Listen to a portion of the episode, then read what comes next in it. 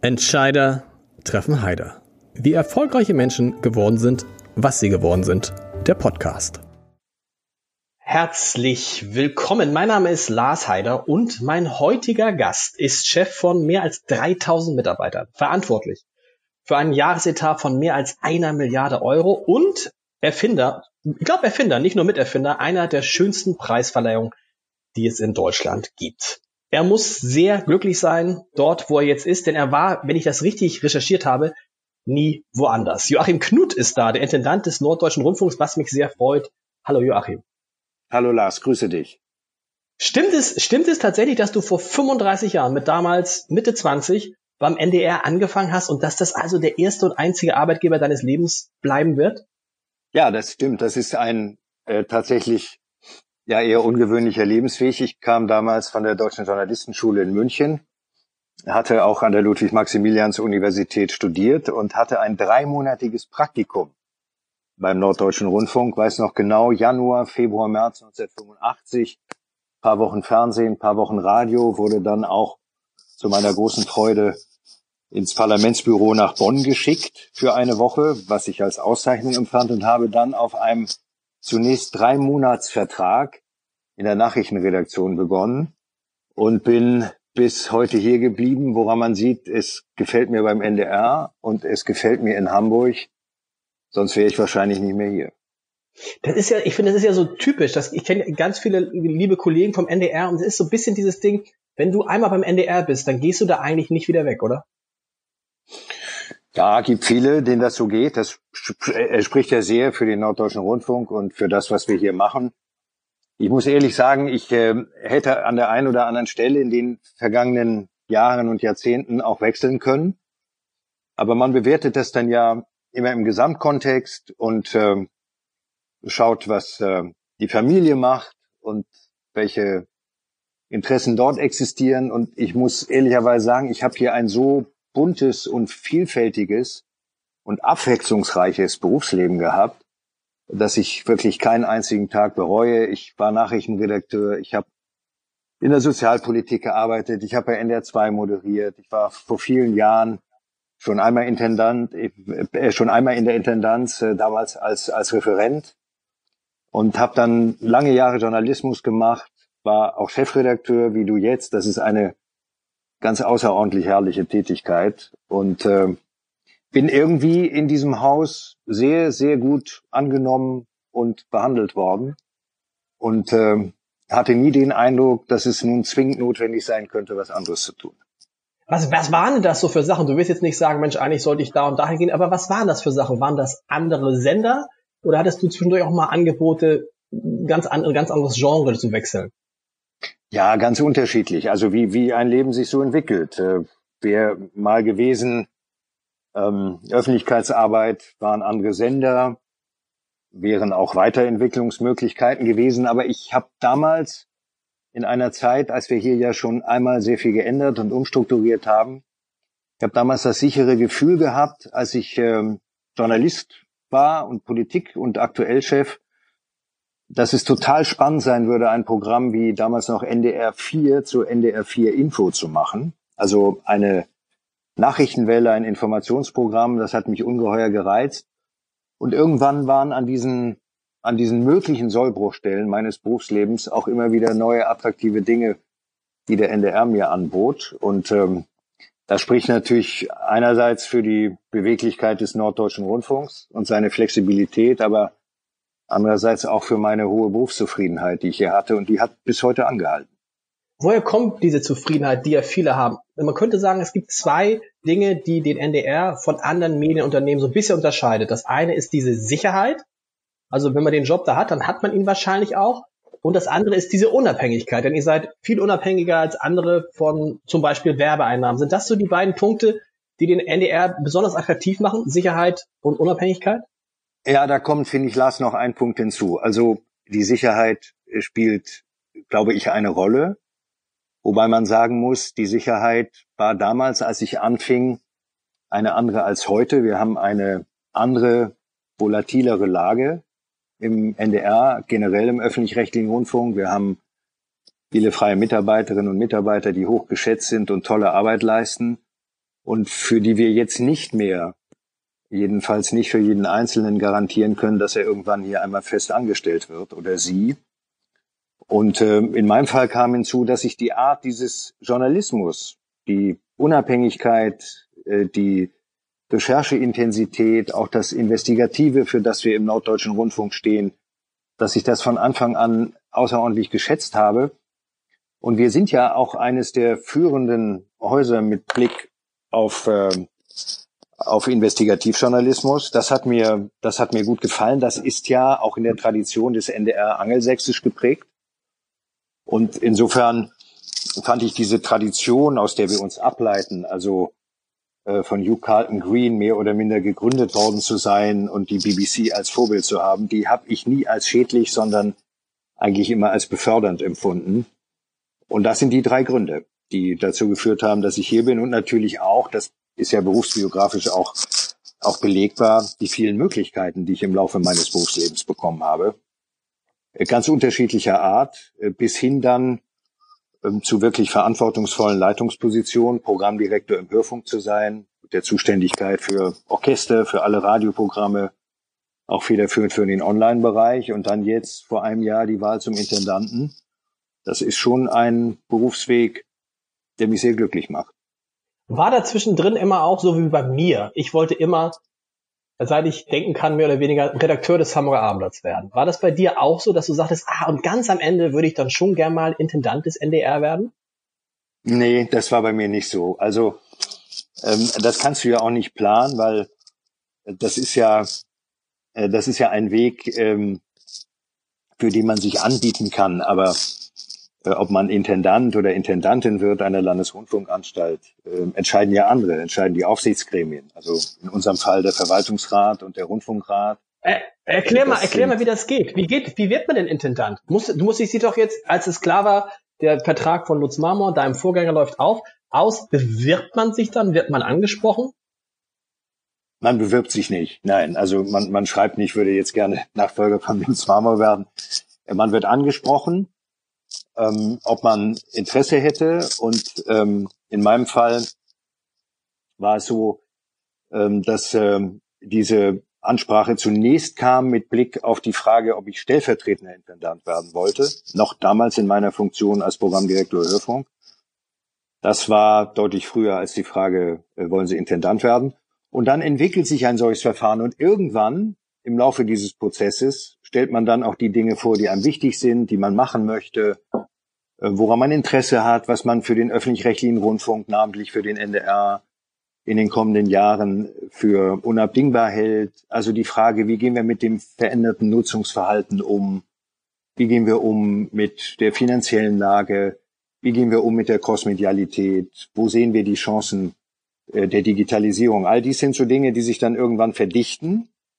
Und äh, ja, in meinem Fall ist es dann auf mich zugelaufen. Aber das ist kein Prozess, der jetzt aktiv betrieben wird, nach dem Motto, ich hinterlege mal, ich möchte es gerne werden, sondern das ist ein Auswahlverfahren, was andere vornehmen. Was ich interessant fand, anders als beim SWR oder auch beim WDR, gab es beim NDR ja keinen Gegenkandidaten. Du warst der einzige Kandidat am Ende. Ja, ich war der einzige Kandidat ähm, und äh, das haben die Aufsichtsgremien des Norddeutschen Rundfunks äh, jedenfalls nach meiner Wahrnehmung auch bewusst so vorgeschlagen und ähm, haben gesagt, der soll es machen. Joachim Knut ist der Richtige.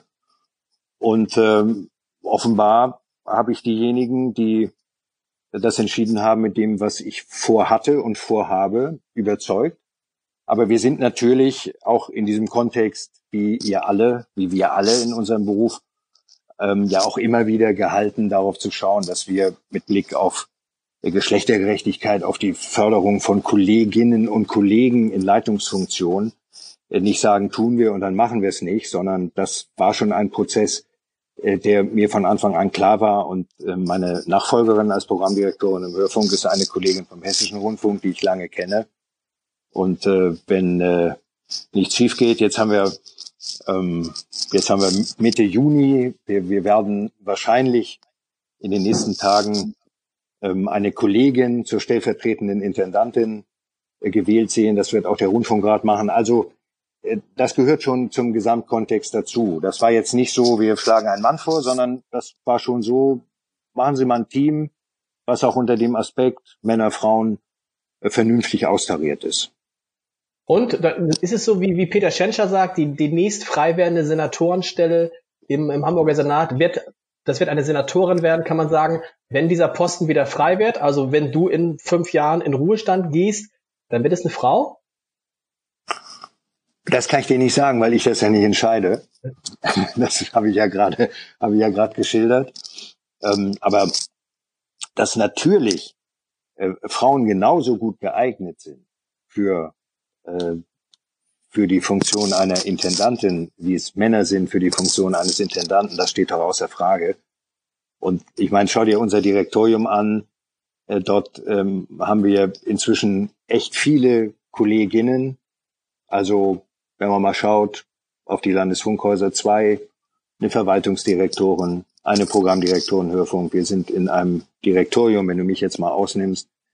Wir sind von äh, neun Direktoren, sind wir fünf Männer und vier Frauen. Das ausgleichen.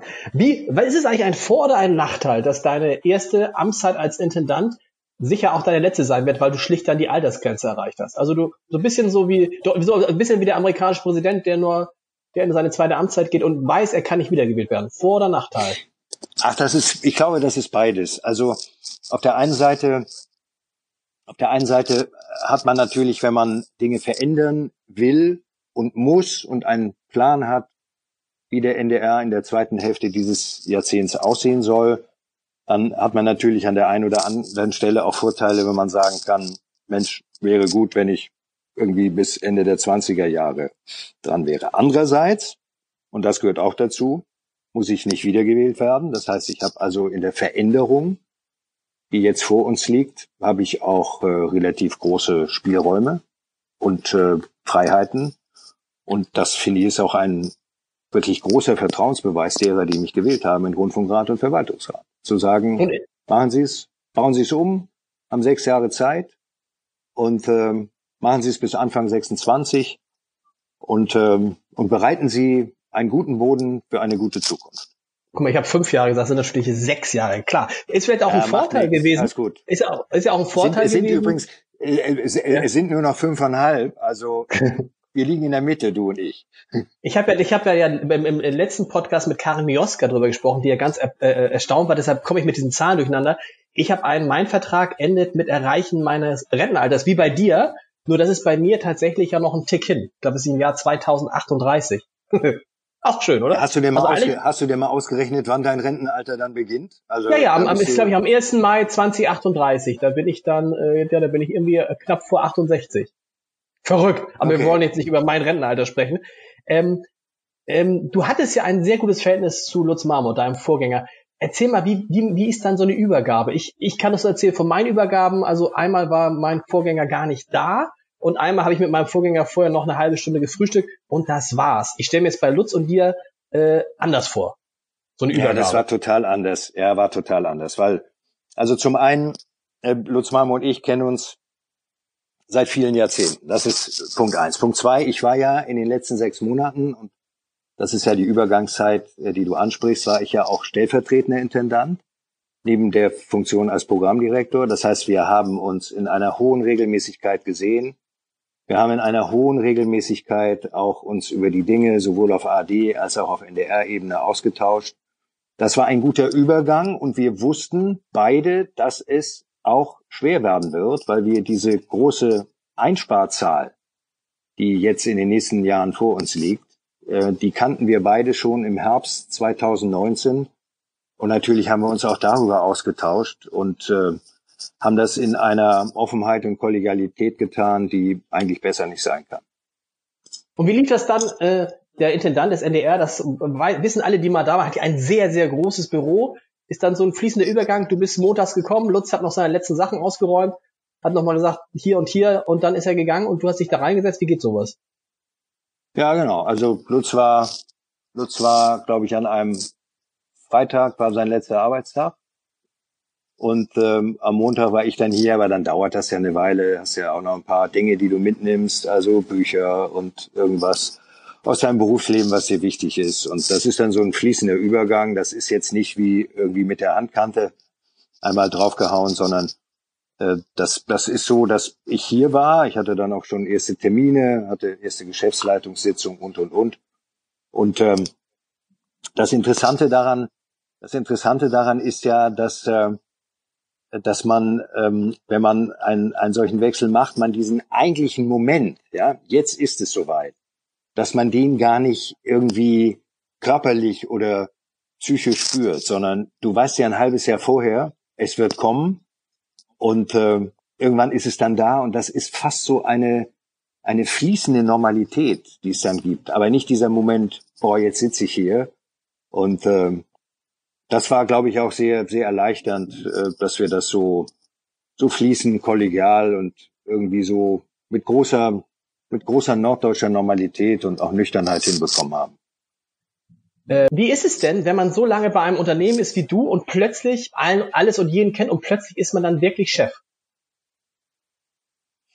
Ja, das ist ähm, das ist interessant, weil also auf der einen Seite äh, sind es ja sind es ja ganz viele Kolleginnen und Kollegen, die ich aus ganz vielen unterschiedlichen beruflichen Lebensetappen kenne, mit einer hohen Verbundenheit und auch ja mit einer großen Sympathie bis hin zu Freundschaft. Das ist die eine Seite. Und auf der anderen Seite weiß ich ja jetzt, dass ich in dieser Phase auch viele Dinge ändern will und muss und deshalb auch vielen etwas abverlangen muss. Und ich habe immer, ich habe immer gedacht, ähm, das ist jetzt keine singuläre Erfahrung, die ich mache, weil das ist mir damals schon so gegangen, und das war bei dir ja wahrscheinlich ähnlich, als ich Chefredakteur wurde. Da war ich vorher auch Politikchef, kannte ganz viele Kolleginnen und Kollegen, wurde Chefredakteur. Dann wurde ich Programmdirektor und kannte die, die aus dem Orchester sind und von NDR 2 und Enjoy und NDR Kultur. Äh, für die war ich dann ja auch zuständig.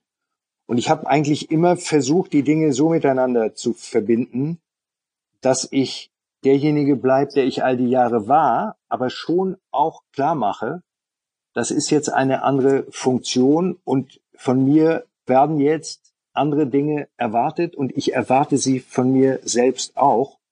Und deshalb müssen wir diese geschäftliche Beziehung, die es neben der privaten, kollegialen, freundschaftlichen gibt, die dürfen wir nicht aus dem Auge verlieren. Und so geht es mir jetzt auch. Denn äh, ich war ja mit, mit vielen, mit denen ich jetzt zusammen bin, und äh, deren Intendant ich bin, war ich ja vorher auch mit meinen Kolleginnen und Kollegen in der Geschäftsleitung zum Beispiel einer derer, die auf gleicher Ebene unterwegs waren. Und jetzt bin ich formal der Intendant und formal der Vorgesetzte. Und das muss man mit Fingerspitzengefühl, aber ich finde auch mit Menschlichkeit machen und mit Klarheit in dem, was man tut, sagt und will. Und es zeichnet einen dann ja auch aus, dass man sich dann nicht verbiegt, sondern einfach so ist, wie man ist im Zweifel, ja, und äh, dann hofft, dass die anderen das auch akzeptieren. Ich kann aus meiner Erfahrung sagen, das ist eine ganz andere, viel kleinere Einheit, aber damals war es eben halt so, dass das schon, äh, dass schon das, dieses Gefühl, da kommt der kleine Lars wieder, den wir alle kennen, und das ist unser guter Freund, das muss man dann auch manchmal enttäuschen. Das ist halt einfach so. Ja, und vor allen Dingen, ähm, man, man ist dann ja nicht mehr der kleine Lars in, in der Situation. Ja, also man muss dann irgendwie nur diese, diese mögliche Wahrnehmungsdissonanz bei anderen, äh, die muss man dann irgendwie nur einmal ansprechen und sagen, ihr kennt mich noch, als ich hier mit kurzen Hosen rumlief, aber das ist nicht mehr so. Und ich glaube, dann, dann geht's auch. Meine Erfahrung jedenfalls ist, ähm, dass, dass alle das akzeptieren und gut finden, wenn man das einmal anspricht und sagt, jetzt eine andere Lage und damit gehen wir so um. Und ich als Mensch ich verändere mich nicht. Ich bin der, der ich war und der ich bin und das will ich auch bleiben. Genau. Deinen Start, sprechen wir über deinen Start. Deinen Start haben zwei Dinge geprägt. Wir fangen erstmal mit dem etwas Positiveren an, nämlich, was heißt positiv, klingt jetzt komisch, aber die Corona-Krise hat natürlich dein Leben wie unser aller Leben geprägt, mit dem Unterschied, dass dem NDR, der muss man ja auch als Konkurrent sagen, geniale Schachzug gelungen ist, diesen Podcast mit Christian Drosten zu machen.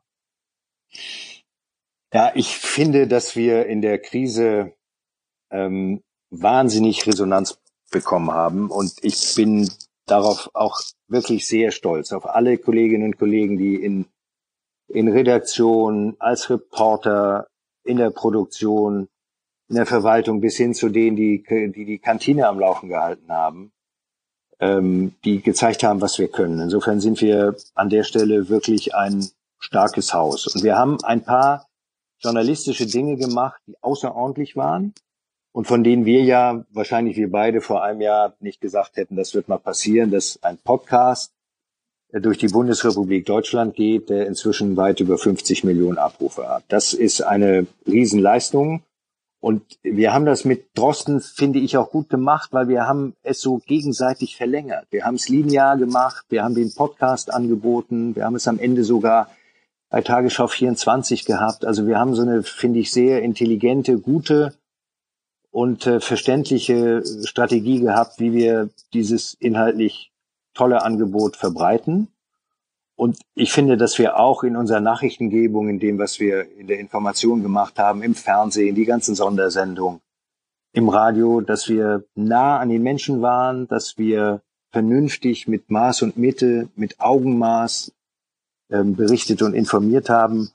Und insofern eine, eine Zeit, die großes Vertrauen, großes Vertrauen der Menschen, die uns nutzen, bedeutet. Und das macht uns wirklich auch stolz, muss ich ganz ehrlich sagen.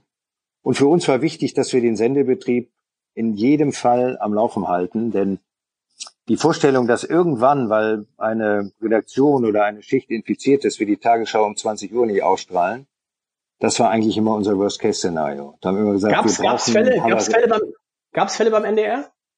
Ja, gab Fälle beim NDR, war ja dann im März auch äh, die Rückkehr aus Österreich. Ja, gab Fälle, ja. aber gab Fälle, die, die nie in der Redaktion waren. Insofern haben wir auch Glück gehabt an der Stelle.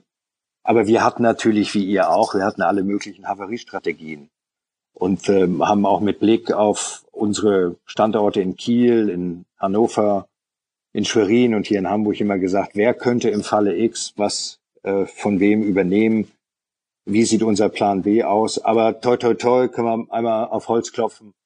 Hat wirklich alles gut funktioniert und jetzt hoffen wir mal, dass es so weitergeht und dass wir am Ende nicht im Herbst da sitzen und sagen, oh je, oh je, jetzt geht's von vorne los. Das ist jedenfalls meine Hoffnung. Das hoffe ich auch. Hat, hat dieser Podcast mit Drosten dem NDR einen Vorsprung in der Berichterstattung beschert, den die anderen, zumindest öffentlichen, rechtlich, öffentlich-rechtliche Anstalten eigentlich auch alle anderen dann nicht mehr aufholen konnten, weil ihr sehr früh begonnen habt und weil ihr eben halt, am, ich glaube, in der Spitze mit zehn Leuten euch um Drosten und die, seine Botschaften gekümmert habt? Ja, Drosten war, Drosten war so eine Art Türöffner ähm, zu einem ganz frühen Zeitpunkt. War ja Ende Februar und wir erinnern uns ja, die große Krise der Shutdown begann ja später. Das heißt, er hatte, er hatte diesen Aufklärungsvorsprung und er hat natürlich in besonderer Weise auch einen Ton gesetzt, der für diese Art von Berichterstattung so wichtig ist. Also abwägen, so ein dialektisches Vorgehen, immer wieder auch schauen, gibt es noch Informationen, die das, was ich vor ein paar Tagen gesagt habe, relativiert oder vielleicht in einem anderen Licht darstellen lässt. Und insofern war das schon maßstabgebend und das war natürlich auch maßstabgebend für viele andere, die danach gezogen sind weil sie gesagt haben, das Informationsbedürfnis in dieser Zeit ist so groß, dass wir wahrscheinlich mit einem Podcast ähnlich gestrickt immer noch großen Erfolg haben. Und ich glaube, dass es in der Rückschau äh, bei allem, was wir noch mit Abstand bewerten müssen, also ihr im Abendblatt und wir beim NDR und viele andere, die im Journalismus tätig sind, dass wir doch in der Rückschau sagen können, Drosten und der Podcast waren richtig und angemessen und für die Form Wissenschaftsjournalismus zu machen, ein großer Wurf. Das, das ist wohl wahr. Was ich nicht verstanden habe, war, dass dann der Bayerische Rundfunk, glaube ich, und der Westdeutsche Rundfunk plötzlich auch Podcasts mit Virologen, nämlich mit Alexander Kekule und Henrik Streeck gemacht haben. Und da habe ich gedacht, mein Gott, in der ARD ein Podcast mit so einem Virologen würde doch eigentlich reichen. Ja, du kennst ja die Diskussion, die habt ihr ja auch geführt und die führen wir ja gemeinsam. Wie viel Pluralität braucht es eigentlich auch im Wissenschaftsjournalismus? Und ähm, gibt es eigentlich auch zwischen Virologen unterschiedliche Akzente, die gesetzt werden. Ich finde das unter dem Aspekt von wir organisieren Meinungsvielfalt und äh, wir lassen auch andere Einschätzungen zu Wort kommen für gar nicht falsch. Denn ähm, das hat äh, Drossen ja auch selbst immer gesagt. Es gibt ja für diese Form von Wissenschaftsbegleitung und Ereignisbewertung, es gibt ja dort kein Alleinstellungsmerkmal. Und es gibt da auch nicht irgendwie das Privileg, einer sagt es und alle anderen folgen. Das fand ich jetzt, äh, das fand ich nicht gravierend. Ich weiß aber von ganz vielen, äh, die ich äh, jenseits unseres Ausstrahlungsgebiets kenne, dass äh, der Podcast von Drosten auch in Bayern, in Baden-Württemberg, in Nordrhein-Westfalen gehört wurde. Insofern hat er schon ein dickes Ausrufezeichen gesetzt. Aber ich finde es nicht schlimm, wenn andere dann noch Ähnliches machen. Und ich finde, es schadet dem, der dann diesen in Anführungsstrichen Erstanspruch hat, in keiner Weise. Nee. Vor allem, weil ja die Diskussion wirklich da war, mein Gott, irgendwie, wieso wird nur dieser Drosten gehört? Ich glaube, er hat es, ich weiß nicht, ob du das kennst, er ist ja der erst dritte Wissenschaftler, der es auf den Titel des Spiegel geschafft hat, was auch euch zu verdanken ja, ist. Die beiden anderen mhm. waren, glaube ich, Albert Einstein und Stephen Hawking. Eine Frage, die habe ich, glaube ich, noch nicht. Hat Christian Drosten dafür eigentlich Geld bekommen? Weil er hat euch ja richtig viel Reichweite reingespült. Das wäre nur der Idealfall. Wahrscheinlich hat er kein Geld bekommen. Ja, gute Frage. Also ich, ich weiß nicht mal, ob er eine Aufwandsentschädigung bekommen hat. Ähm, und, und muss ja ehrlich sagen, äh, das müsste ich, wenn du das äh, genau wissen willst, nochmal nachfragen. Ich persönlich glaube es nicht. Wir haben ihm nee. eine kleine, eine kleine App ähm, installiert in der Charité, damit äh, Leitungsqualität da ist. Ähm, aber von Geld, Blas, weiß ich nichts. Weil das, ich glaube nicht, dass er was gekriegt hat. Und übrigens die App, äh, letztendlich das, worüber wir jetzt gerade diesen Podcast Corona-gerecht führen, ist sozusagen der Vorgänger dieser App, kann man sagen, oder das allgemein okay. zugängliche und nur durch Christian Drosten bin ich auf diese App aufmerksam geworden. Ich wollte auch mit der Frage nach dem Geld eigentlich überleiten zu dem zweiten großen Thema, das deine Startzeit begleitet hat, nämlich die Frage der Sparmaßnahmen. Du hast ja gesagt, äh, dass der NDR in den nächsten vier Jahren 300 Millionen Euro sparen muss. Euer Etat liegt bei, wo liegt er bei etwas über einer Milliarde Euro im Jahr? Ja, ja, genau, ja, genau. Also ihr ja, müsst genau. so pro Jahr sieben, acht Prozent sparen das klingt jetzt, sagen wir mal, aus Zeitungsperspektive gar nicht so überragend viel. Ist es aber aus, aus der Sicht eines öffentlich-rechtlichen Senders schon? Ist es eine neue Dimension? Ja, ist eine neue Dimension. Äh, ich, ich weiß nicht, ob du Interesse daran hast, nochmal zu hören, wie das zustande gekommen ist. Also Gerne. das sind ja, das sind ja Dinge, die, die, die resultieren äh, daraus, dass wir, wie ihr alle, ähm, wie wir alle Kosten- und Tarifsteigerungen haben. Wir haben nahezu vollständig verbraucht, die Beitragsrücklagen. Wir haben dann, das ist so ein ARD-Spezifikum, wir haben an einer Stelle eine Konzernbetrachtung der ARD durch die Kommission, die den Finanzbedarf der Häuser ermittelt, und zwar bei den Eigenmitteln. Und äh, das hat uns echt diesmal getroffen, weil da haben wir, da haben wir viel, da haben wir viel einfach abgeben müssen. Wir haben Mindereinnahmen durch einen überproportionalen Anteil des NDR an der Beitragsbefreiung von Zweitwohnungen. Und wir haben in den letzten Jahren auch schon immer wieder, also jetzt so von 17 bis 20, äh, wir haben schon auch immer wieder Sparrunden, Einschnittsrunden, Kürzungsrunden gehabt für die Programmmittel. Und dann kommt bei uns, und deshalb ist das eben besonders, kommt bei uns hinzu, wir haben natürlich äh, eine andere, geringere Flexibilität bei den sogenannten Fixkosten. Wir haben ein Tarifvertrag, der betriebsbedingte Kündigung bis Ende 24 ausschließt. Das heißt, wir müssen über viele andere, in Anführungsstrichen, Dörfer gehen, um diese 75 Millionen pro Jahr, die wir einschneiden müssen, zu erwirtschaften. Dahinter steckt ja, das hast du ja angesprochen, der schlichte Ansatz, wir geben mehr aus, als wir einnehmen. Und das müssen wir jetzt in so eine vernünftige Balance bringen. Und das versuchen wir auf sehr unterschiedlichen Wegen und so weit wie möglich auch Programm auszunehmen. Also mit einem Sparpaket, was auch ähm, einen, einen Personalschnitt vorsieht. Den können wir aber nur über das, was man natürliche Fluktuation nennt, organisieren, also über die, die in den nächsten Jahren ohnehin ausscheiden. Das sind in der zweiten Hälfte der 20er Jahre deutlich mehr als jetzt in den ersten vier Jahren. Das liegt an den geburtenstarken Jahrgängen. Dann werden wir uns von Immobilien trennen.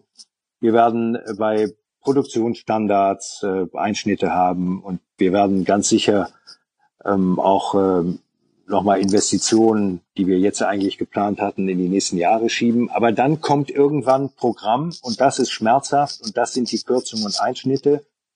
Und das muss man, und das hast du ja richtig beschrieben, das muss man, wenn man damit gleich am Anfang konfrontiert ist, schon mit einer Idee versehen und sagen, was kann denn am Ende dabei vernünftig rauskommen? Wenn wir schon mit einer solchen Einschnittsumme unterwegs sind. Und das tun wir gerade.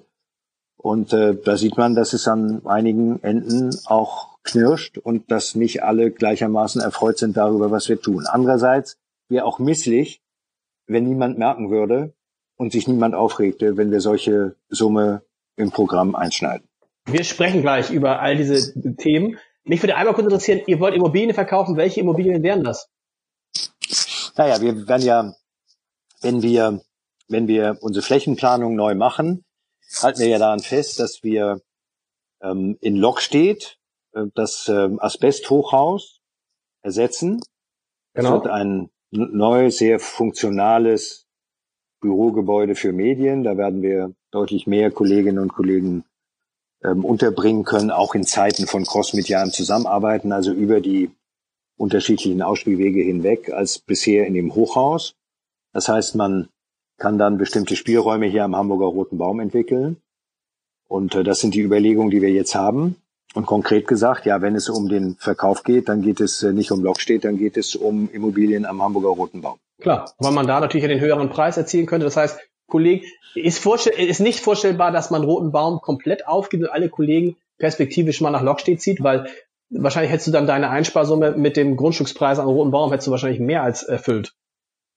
Ja, das wird aber, glaube ich, mit Blick auf die, die ähm, hier am Hamburger Roten Baum arbeiten, nicht ganz klappen. Hier sind ja noch, und äh, das wollen wir auch so, so behalten, hier sind ja noch äh, ganz viele Programme, also 93.3, NDR 2, Enjoy, NDR Kultur, NDR Info. NDR Info wird, wenn wir das neue Nachrichtenhaus, was ja das alte Nachrichtenhaus von AD aktuell ist, äh, bezugsfertig haben, dann auch nach Lockstedt gehen und äh, dort in einer großen ähm, bimedialen Nachrichtenredaktion auch das Programm von NDR Info machen.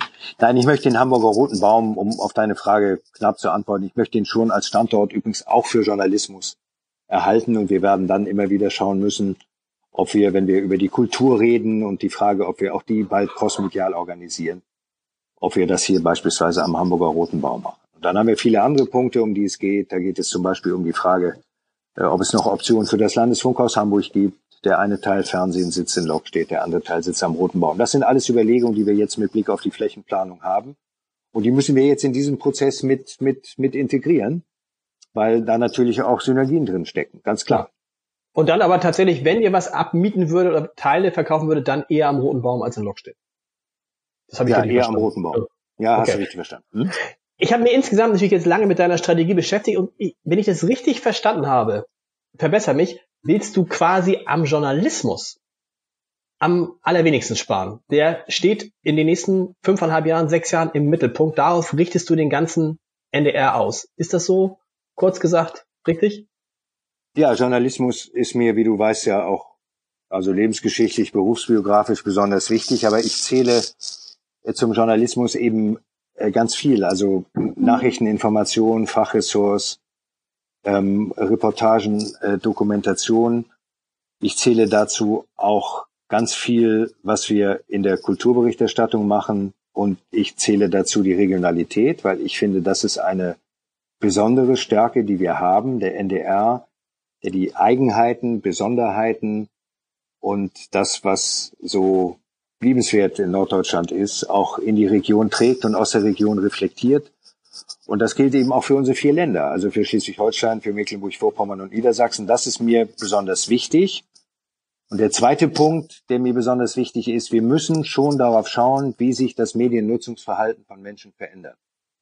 Und das geschieht ja in einem dramatischen Maße. Das merkt man ja an sich selbst. Wie viel wir heute gar nicht mehr linear konsumieren, sondern wie viel über Plattform läuft, wie viel wir an nonlinearer, zeitsouveräner Nutzung haben, wie viel wir streamen, wie wir anders Zeitung lesen. Und dieses Nutzungsverhalten, das greift natürlich besonders stark ein in äh, den Habitus von jüngeren Leuten. Und das sind jetzt nicht mehr wie vor 10 oder 15 Jahren die, die wir so als die Enjoy-Zielgruppe benannt haben, also die unter 25-Jährigen oder unter 30-Jährigen, sondern das setzt sich ja fort. Deshalb will ich stark auf auch Nonlinearität setzen. Vieles von dem, was wir heute noch linear machen, mit dem, was wir an Plattformen im Online-Angebot anbieten, in Bild und Ton, in Film und Radiobeitrag, äh, das will ich in, in, in eine in eine Wechselseitigkeit bringen, von der ich glaube, dass sie uns am Ende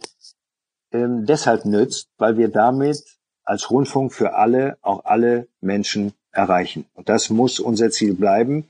Übrigens auch aus beitragslegitimatorischen Gründen. Weil, das wollte ich gerade sagen. Die Legitimation steigt natürlich, je, also je investigativer, je qualitätsvoller euer Journalismus ist, desto weniger groß werden die Legitimationsdiskussionen sein.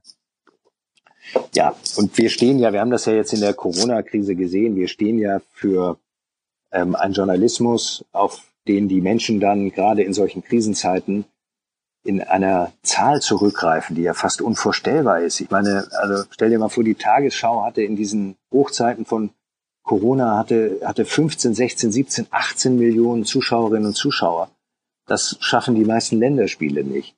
Und deshalb ist Journalismus für mich ganz wichtig. Das ist etwas, wofür der öffentlich-rechtliche Rundfunk in besonderer Weise steht. Aber ich will auch ganz ehrlich sagen, wir haben natürlich auch ganz vieles andere, was einen hohen Wert hat. Das sind Tatorte. Das sind Unterhaltungssendungen. Das ist das, was unsere Orchester machen. Und mein Ziel ist, dass wir zwei Orchester wirklich umfassend erhalten. Das Elbphilharmonieorchester in Hamburg und die Radiophilharmonie in Hannover. Und das sind jetzt große Anstrengungen, die vor uns liegen. Und deshalb geht jetzt nicht mehr alles. Und deshalb ist das auch im Grunde genommen eine Zwischenbilanz meiner ersten jetzt ja fünf Monate. 300 Millionen Euro in einem solchen geordneten, priorisierten Verfahren äh, für den NDR zu managen. Äh, das ist äh, nicht frei von Anstrengung. Wobei, jetzt werden alle gleich zucken und sagen, ach, was hat er gesagt? Er will zwei Orchester erhalten. Was ist mit den anderen? Mit der NDR Big Band, mit dem NDR Chor, was ist da, was passiert mit denen? Wird es nicht tendenziell so sein, dass natürlich du praktisch an den Randbereichen, also außerhalb des Journalismus, werden die Einsparungen natürlich am stärksten sein. Das, das kann man jetzt schon sagen. Ja, ich will nochmal sagen, also die, die, die Einsparungen sind ja auch kommuniziert. Die, die höchste Summe holen wir schon aus dem Unterhaltungsbereich. Der ist nun auch, der ist nun auch, äh, auch teuer, gar keine Frage, aber da holen wir, da holen wir das meiste raus, sowohl für den NDR als auch mit Blick auf die ARD. Also klar. klar. Und äh, dann haben wir sehr zwei, also ein zweites sehr teures Gut, das ist der Sport. Auch da werden wir natürlich Einschnitte vornehmen. Auch da müssen wir priorisieren und sagen, wie wichtig sind uns äh, die Dinge, die auf dem Markt sind und äh, die viel Geld kosten. Und auch das müssen wir ja in der AD gemeinschaftlich machen. In vielen Fragen auch gemeinsam mit dem ZDF. Aber wenn du konkret nach Big Band und Chor fragst, wir haben für den Chor eine Idee, über die wir jetzt gerade beraten. Äh, das ist ein Punkt, der im Grunde genommen auf eine Zukunft zielt, ähm, in der du schon pensioniert sein wirst, dass wir diesen Chor nämlich in eine Art von Auftragschor überführen und versuchen, diesen Chor mit frei beschäftigten Sängerinnen und Sängern hier im Haus ähm, unter dem Dach des NDR zu halten. Also eine andere Struktur, aber da ist äh, die letzte Messe noch nicht gesungen. Das sind Gespräche, die wir gerade führen.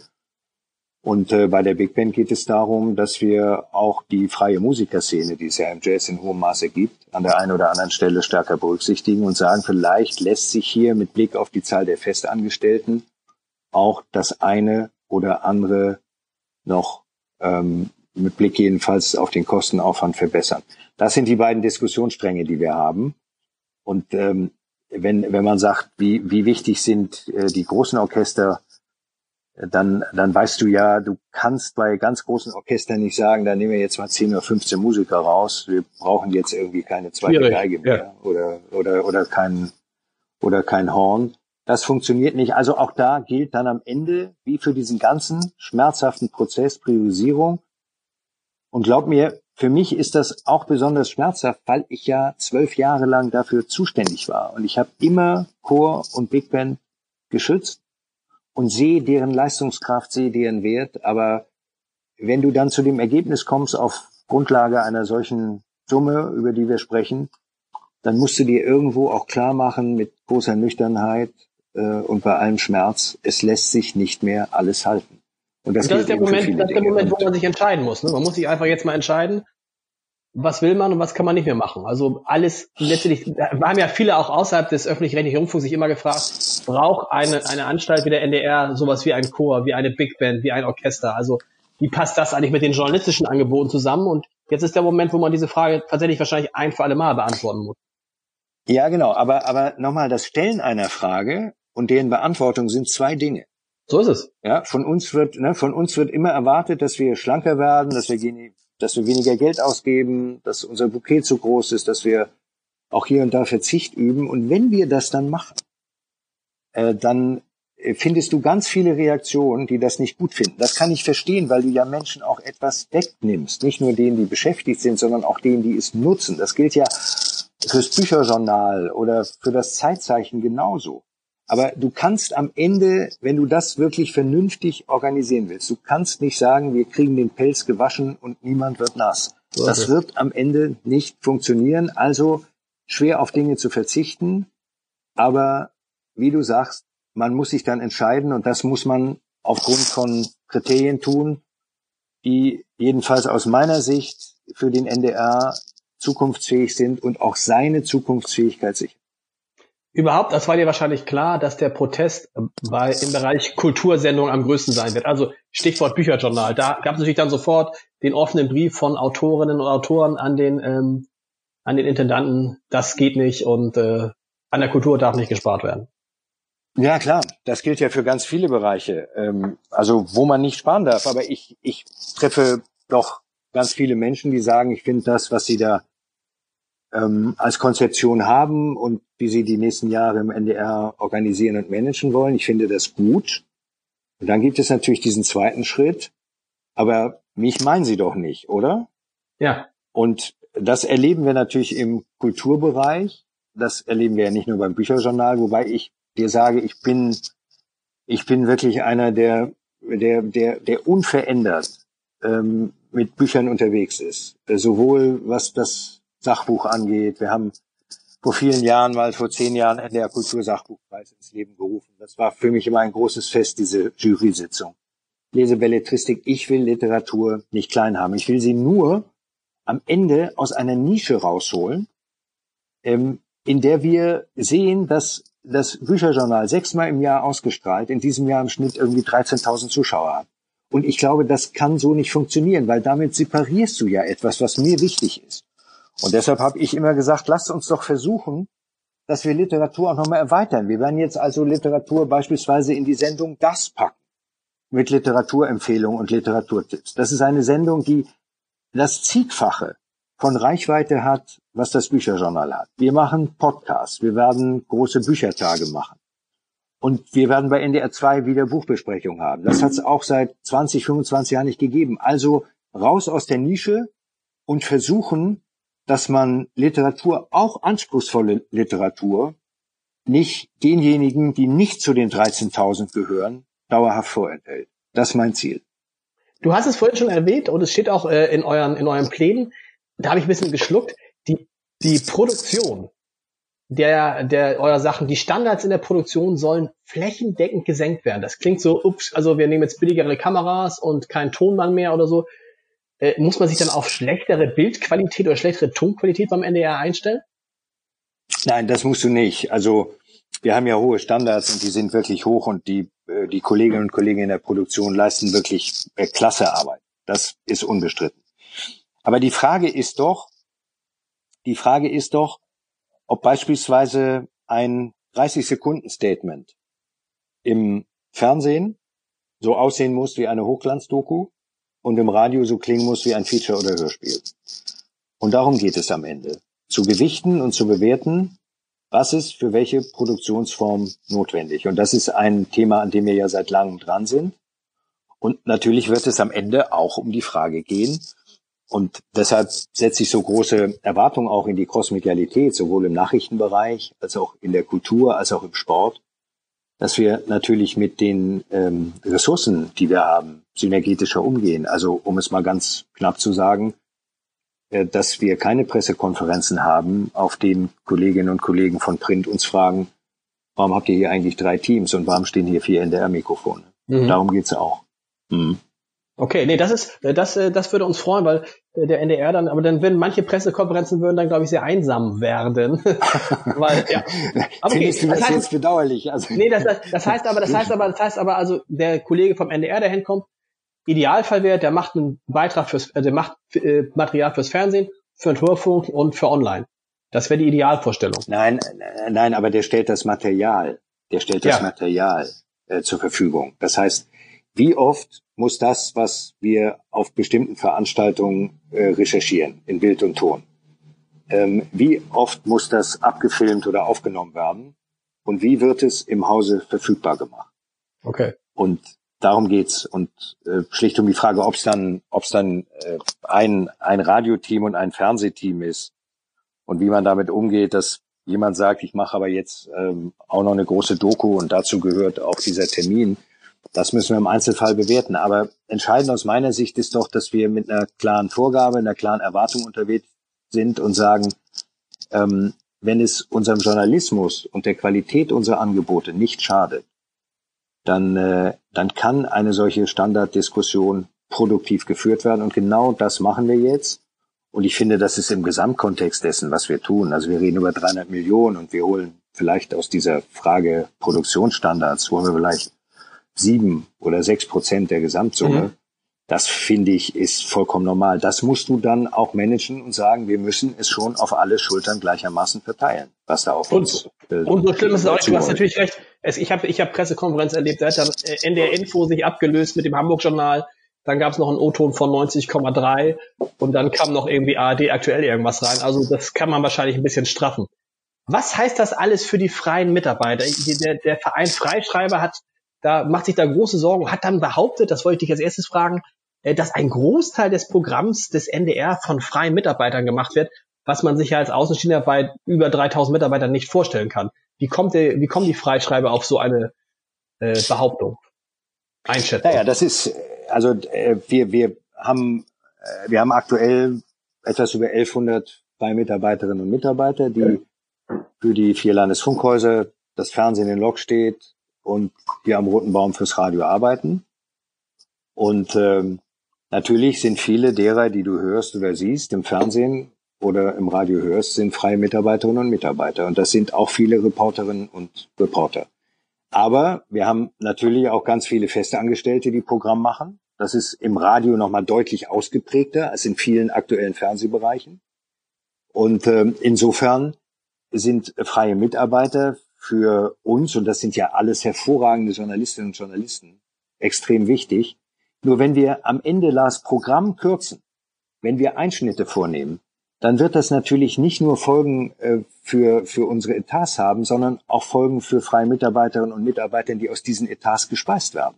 Genau. Und das ist die, das ist die Kommunikation, die, die, die wir jetzt alle gemeinsam, also meine Kolleginnen und Kollegen in den, in den Redaktionen und in den Programmdirektionen und in den Landesfunkhäusern führen. Und klar, das wird auch an dieser Stelle ein schmerzhafter Prozess. Und da kann man niemandem sagen, dass was du oder sie heute machen, das werden wir in zwei oder drei Jahren ganz sicher auch noch machen. Es gibt solche Bereiche, wo wir darüber nachdenken. Das ist viel Kommunikation. Und ähm, wir versuchen, so viele wie irgend möglich im Haus zu halten und so viele Journalistinnen und Journalisten wie irgend möglich, die frei sind, bei uns zu beschäftigen. Und das ist ja im Übrigen auch der Grund, warum wir uns entschieden haben, dass wir das Hochhaus in Lok steht, das du kennst, die mhm. Asbest-Ruine, äh, dass wir die jetzt in den nächsten vier Jahren nicht abreißen, weil das bringt uns nochmal eine Summe von niedrig zweistellige Millionenzahl. Und um es ganz ehrlich zu sagen, das stecken wir ins Programm und das tun wir auch deshalb, weil wir die Schnitte nicht zu hart werden lassen wollen. Du hast eben gesagt, so ähm, die, die Absenkung der Produktionsqualität, nennen wir es mal, macht so sechs bis acht Prozent aus. Kann man sagen, wie groß der Beitrag der freien Mitarbeiter zu den Sparmaßnahmen ist? Ja, kann man sagen. Also wir, wir holen, ähm, wir holen ähm, aus den, in der AD, wir holen natürlich Geld aus den Gemeinschaftsetats, das habe ich dir beschrieben. Genau. Das sind äh, also die Sportetats und das, was äh, die Degeto macht. Und wir holen aus dem Gesamtprogramm des Norddeutschen Rundfunks für die nächsten vier Jahre. Wenn du alles mitrechnest, also auch das, was wir an Veranstaltungen machen, an bisherigen Sommertouren und, und, und, und, wir holen ungefähr 90 Millionen. Mhm. Und wenn du das jetzt auf das Jahr runterbrichst, dann holen wir für den Norddeutschen Rundfunk ähm, pro Jahr gut 20 Millionen aus dem Programm. Und dazu kommen dann nochmal, und das ist natürlich auch so ein Punkt, über den man offen reden muss, dazu kommen dann nochmal auch Dinge, die wir, die wir nicht erhöhen können. Also bestimmte Kosten, die wir haben im, im Programmbereich, weil alles wird ja teurer. Die, also wird, das ist ja bei euch auch so. Tarife genau. werden abgeschlossen, kosten dann teuer. Das heißt, wir haben hier schon, wir haben hier schon ein ordentliches Sparpaket ähm, und ähm, ich nenne das nie Sparpaket, weil, weil wir am Ende kürzen und einschneiden. Und äh, das muss jetzt gemacht werden und dann müssen wir so früh wie möglich für alle die, die bei freien Kolleginnen und Kollegen betroffen sind, auch darüber ganz offen informieren. Und das müssen wir dann äh, so gut austarieren, wie es irgend geht. Das heißt, da wird es nicht so was geben, wie man, wir, wir, wir sparen bei allen 20 Prozent, sondern ihr werdet euch, ihr werdet nicht drum herkommen, euch dann von freien Mitarbeitern auch zu trennen. Ja, das ist die Frage. Also das, das, das ist natürlich die Frage. Ähm, und, ja. und so weit sind wir ja noch nicht. Wir, wir haben das jetzt vor, wir haben das jetzt vor sechs Wochen, also am, am 6. Mai haben wir das kommuniziert. Klar ist das auch eine Lösung, die sagt mir natürlich auch in hohem Maße zu, aber das würde bedeuten, dass wir an dieser Stelle natürlich auch ähm, für viele freie Mitarbeiterinnen und Mitarbeiter Gehaltseinbußen vornehmen ja. müssten. Auch darüber muss man nachdenken. Wie macht ihr denn das, wie habt ihr denn das mit den Freien beim Abendblatt gemacht? Wir haben gar nicht mehr so, wir haben gar nicht, wir haben gar nicht mehr so viele freie Mitarbeiter. Und wir hatten ja anders als ihr interessanterweise diese Scheinselbstständigkeitsdebatte. Und äh, ja. innerhalb dieser Scheinselbstständigkeitsdebatte äh, haben wir uns dann für eine klare Regelung entschieden und eigentlich mehr oder weniger alle freien Mitarbeiter, die überwiegend für uns gearbeitet haben oder wo es zumindest den Einstand hatte, dann fest eingestellt. Sodass wir im Moment wirklich, also im Hauptredaktion des Hamburger Abendblatts ist vielleicht noch vier, fünf freie Mitarbeiter, die ab und an mal für uns mhm. arbeiten. Mhm. Ja. ja, gut, das ist bei uns anders. Und ähm, äh, das ist ein, ein Punkt, bei dem wir, bei dem wir sensibel sein müssen, wo wir auch schauen müssen, was das für viele Kolleginnen und Kollegen, die uns lange verbunden sind, äh, bedeutet.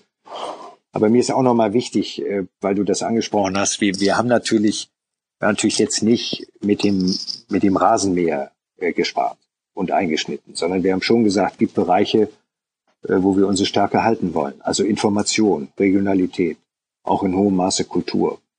Das sind natürlich alles Dinge, bei denen die Auswirkungen mutmaßlich ein wenig anders sein werden als da, wo wir tiefer reingehen. Und auch das gehört zum Gesamtbild dann dazu, weil bei diesen bei diesen 200 Stellen, die ihr einspart, werden da ja. überhaupt welche werden da überhaupt welche in Nachrichtenredaktionen sein oder kann man sagen, Nachrichtenredaktionen werden davon so gut wie nicht betroffen sein? Also wir wollen Nachrichten und Informationen stark halten und deshalb haben wir auch immer gesagt, ähm, wäre gut, wenn es innerhalb derer, die im Haus arbeiten, eine große Flexibilität zwischen den Ressorts gäbe. Dass man okay. also sagt, wer, wer an der einen Stelle nicht mehr das Arbeitsfeld vorfindet, was ähm, ihn jahrelang begleitet hat, ähm, und der eine Begabung hat für Nachrichten, für Informationsjournalismus, der muss eine Chance bekommen. Und so ein Personalkonzept legen wir jetzt auf, aber wie gesagt, das fußt ja auf dieser natürlichen Fluktuation. Das ist anders als in der Privatwirtschaft. Das heißt, wir können im Grunde genommen für das, was wir reduzieren wollen, nur das nutzen, was heute auch absehbar an Pensionierung geschieht.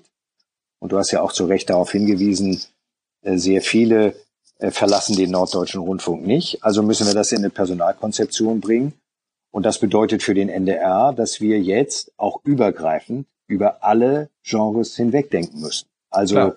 zu sagen, das ist jetzt irgendwie hier meine Parzelle und ich bin der Programmdirektor Fernsehen, bin der Programmdirektor vom Landesfunkhaus und alles, was da personell anfällt, das organisiere ich in Eigenregie, das wird nicht mehr funktionieren. Nein, das wird eine, eine, eine hohe, verdichtete Zusammenarbeit zwischen Landesfunkhäusern und den Programmdirektionen in Hamburg sein. Das heißt, das sind dann so eine Geschichten wie, also äh, Redakteur A, dem sagt man dann, pass mal auf, dein Job hier, den gibt es so nicht mehr.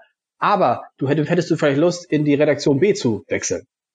Ja, das ist Weil, denkbar. Das ist denkbar, sowas, ne? Ich sag mal, könnte ja. man sich diese ganze, diese ganze Sparmaßnahme nicht eigentlich sparen, wenn man an das Konstrukt ARD als Ganzes ranginge? Einfaches Beispiel, ähm, man könnte ja sich überlegen, dass es eigentlich doch Quatsch ist, dass mehr oder weniger jeder Sender ein eigenes Jugendprogramm hat, wo dann ganz viel Musik gespielt wird, sondern man macht ein Jugendprogramm für ganz Deutschland und hätte schon mal richtig viel Geld gespart. Ja, das ist eine interessante Frage. Also bei, bei den ähm, bei den Programmen, bei den Jugendprogrammen gibt es ja eine hohe Form der Zusammenarbeit. Das liegt beispielsweise daran, dass äh, kein Programmetat im Hörfunk kleiner ist als der von Enjoy. Dass es nirgendwo weniger Mitarbeiterinnen und Mitarbeiter gibt als bei Enjoy.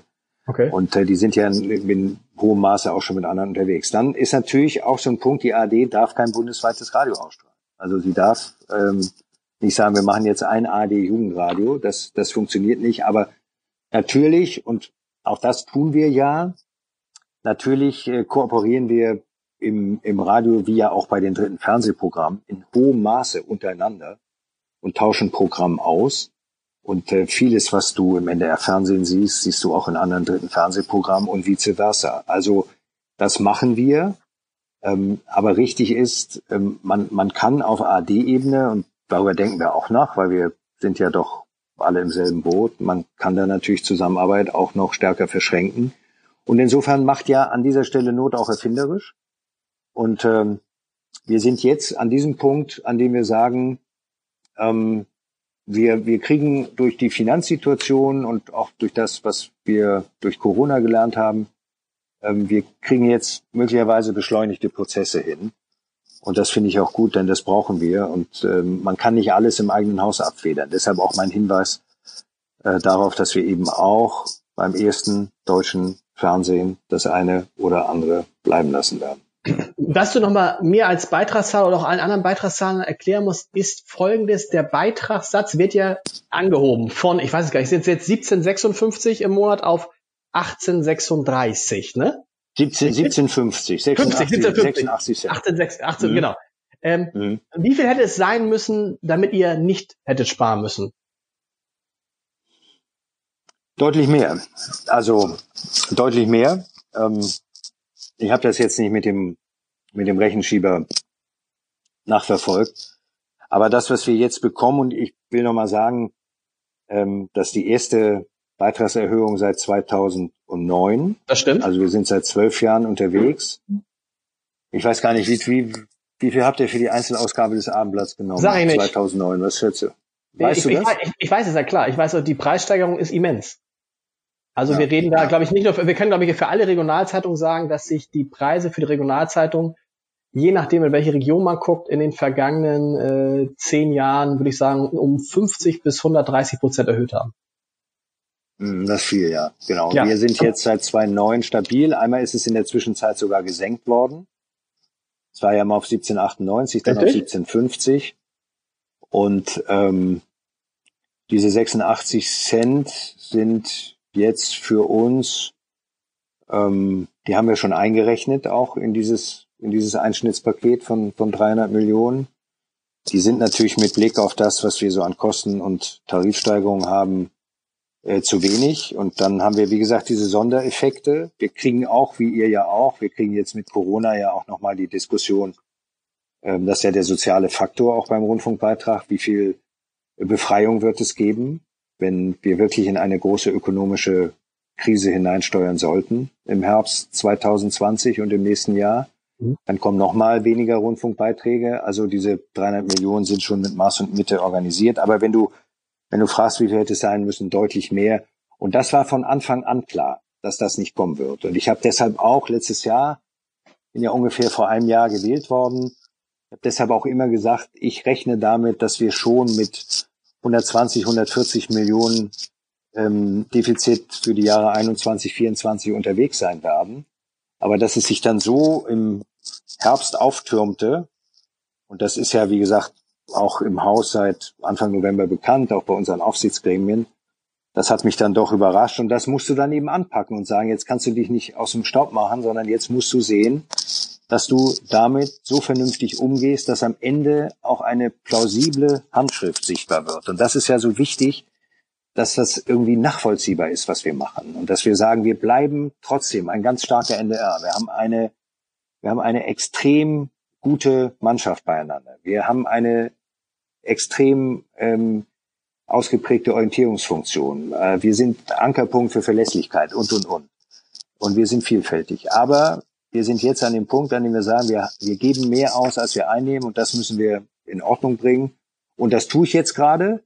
Und ich hoffe, dass wir dann irgendwann auch durch sind. Und dann machen wir den Blick nach vorne frei und machen ein paar schöne große Projekte. Und auch Kosmedialität, finde ich, ist für uns jetzt so ein überfälliger Punkt. Das ist beispielsweise auch die Frage, halten wir an den alten Zuständigkeiten Radio, Fernsehen fest oder muss man das anders organisieren? Mhm. Und das alles habe ich mir vorgenommen jetzt für meine Amtszeit, äh, die noch fünfeinhalb Jahre geht.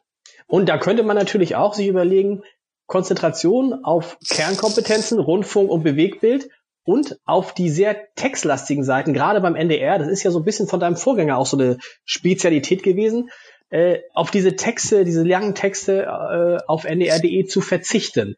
Müsst ihr, glaube ich, ja sowieso rein äh, äh, gesetzgeberisch. Ist das eine Variante, zu sagen, komm, Rundfunk ist halt Rundfunk und nicht Text?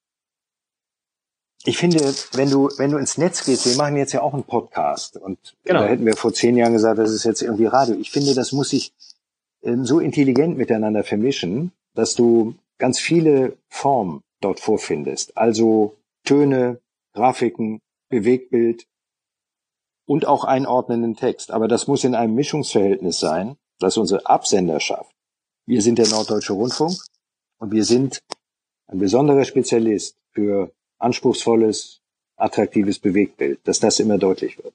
Aber ist das deutlich, weil finde, man dass wir das tun?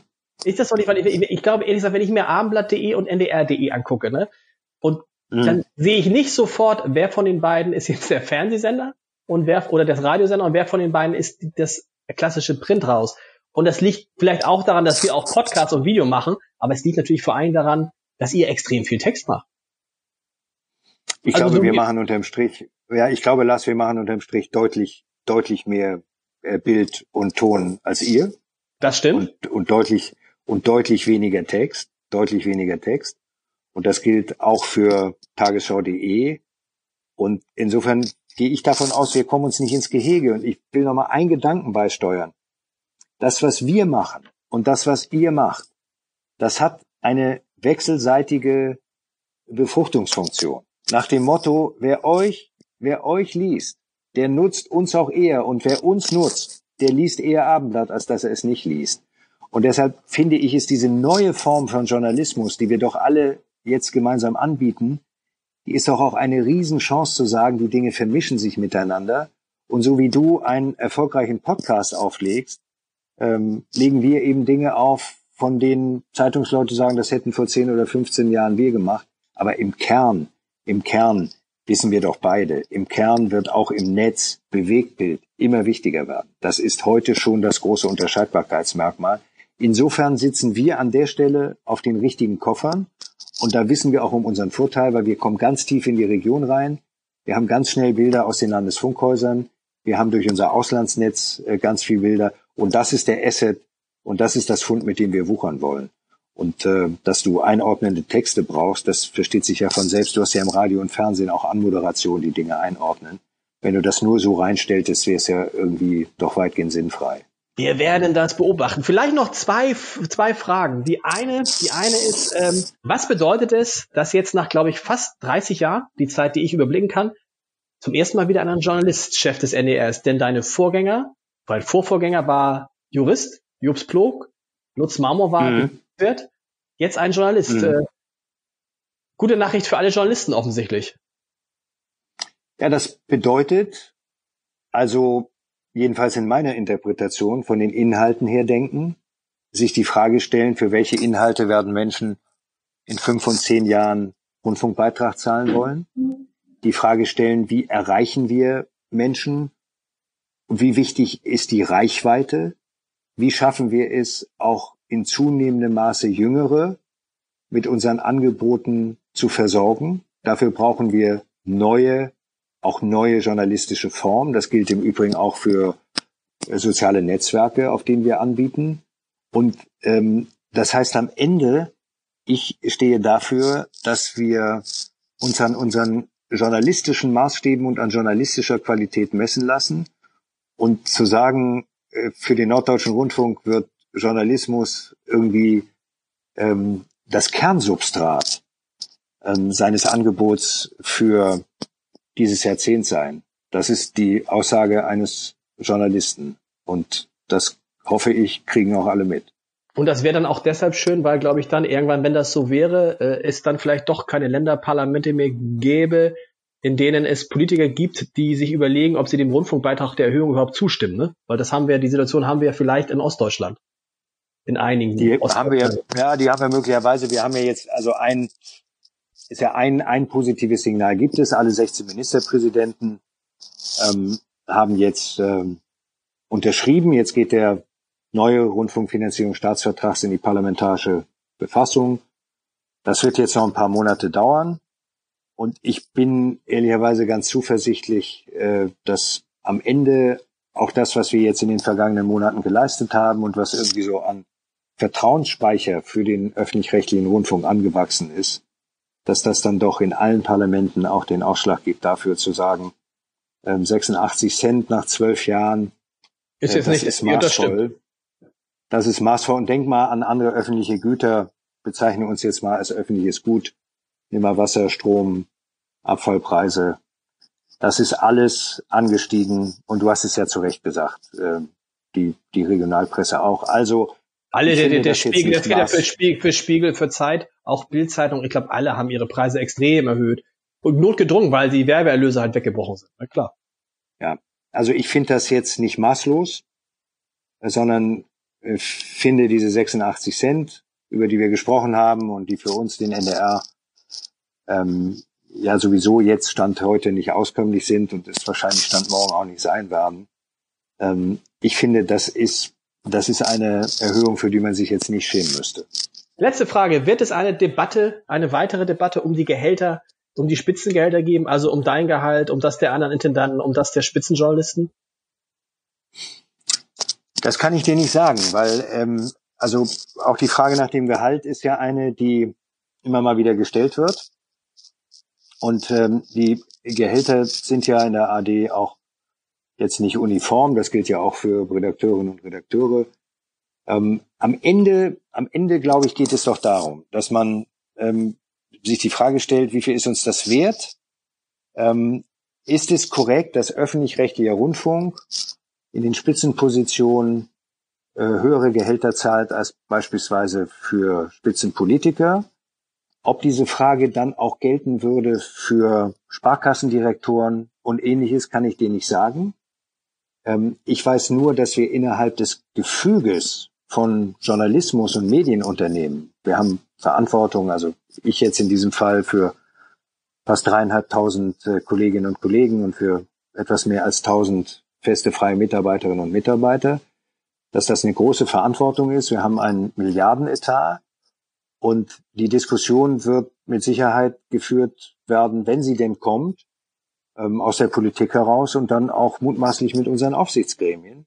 Weil das sind ja die, ich setze ja mein Gehalt nicht selbst fest, äh, die auch die Frage entscheiden müssen, gehen wir daran oder nicht. Aber ähm, nochmal, ich kann dir das jetzt nicht sicher prognostizieren. Das ist immer so eine Stichflamme, die hat sicher auch Aufregungspotenzial. Ähm, ich jedenfalls äh, kann für meine Person sagen, ähm, ich, äh, ich freue mich darüber, dass ähm, ich dieses Geld verdiene. Ich sage auch, je älter ich werde, desto weniger wichtig wird an dieser Stelle Geld. Das war vor 20 Jahren wichtiger, als irgendwie die Kinder klein waren und äh, man das Leben aufbaute. Mhm. Und äh, das geht wahrscheinlich vielen so. Und wenn ich mich mit anderen in der Medienbranche vergleiche, auch mit Chefredakteuren großer deutscher Regionalzeitung, dann glaube ich, ist das nicht maßlos. An der das, Stelle müssen wir das, an der Stelle müssen wir das Gespräch abbrechen.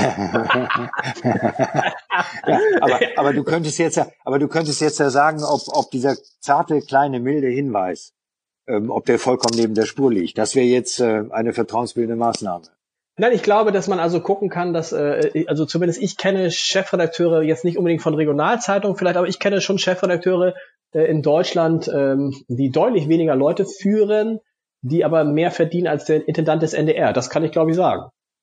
Okay, gut. Ja, genau. Die kenne ich auch. Das, Joachim, vielen Dank.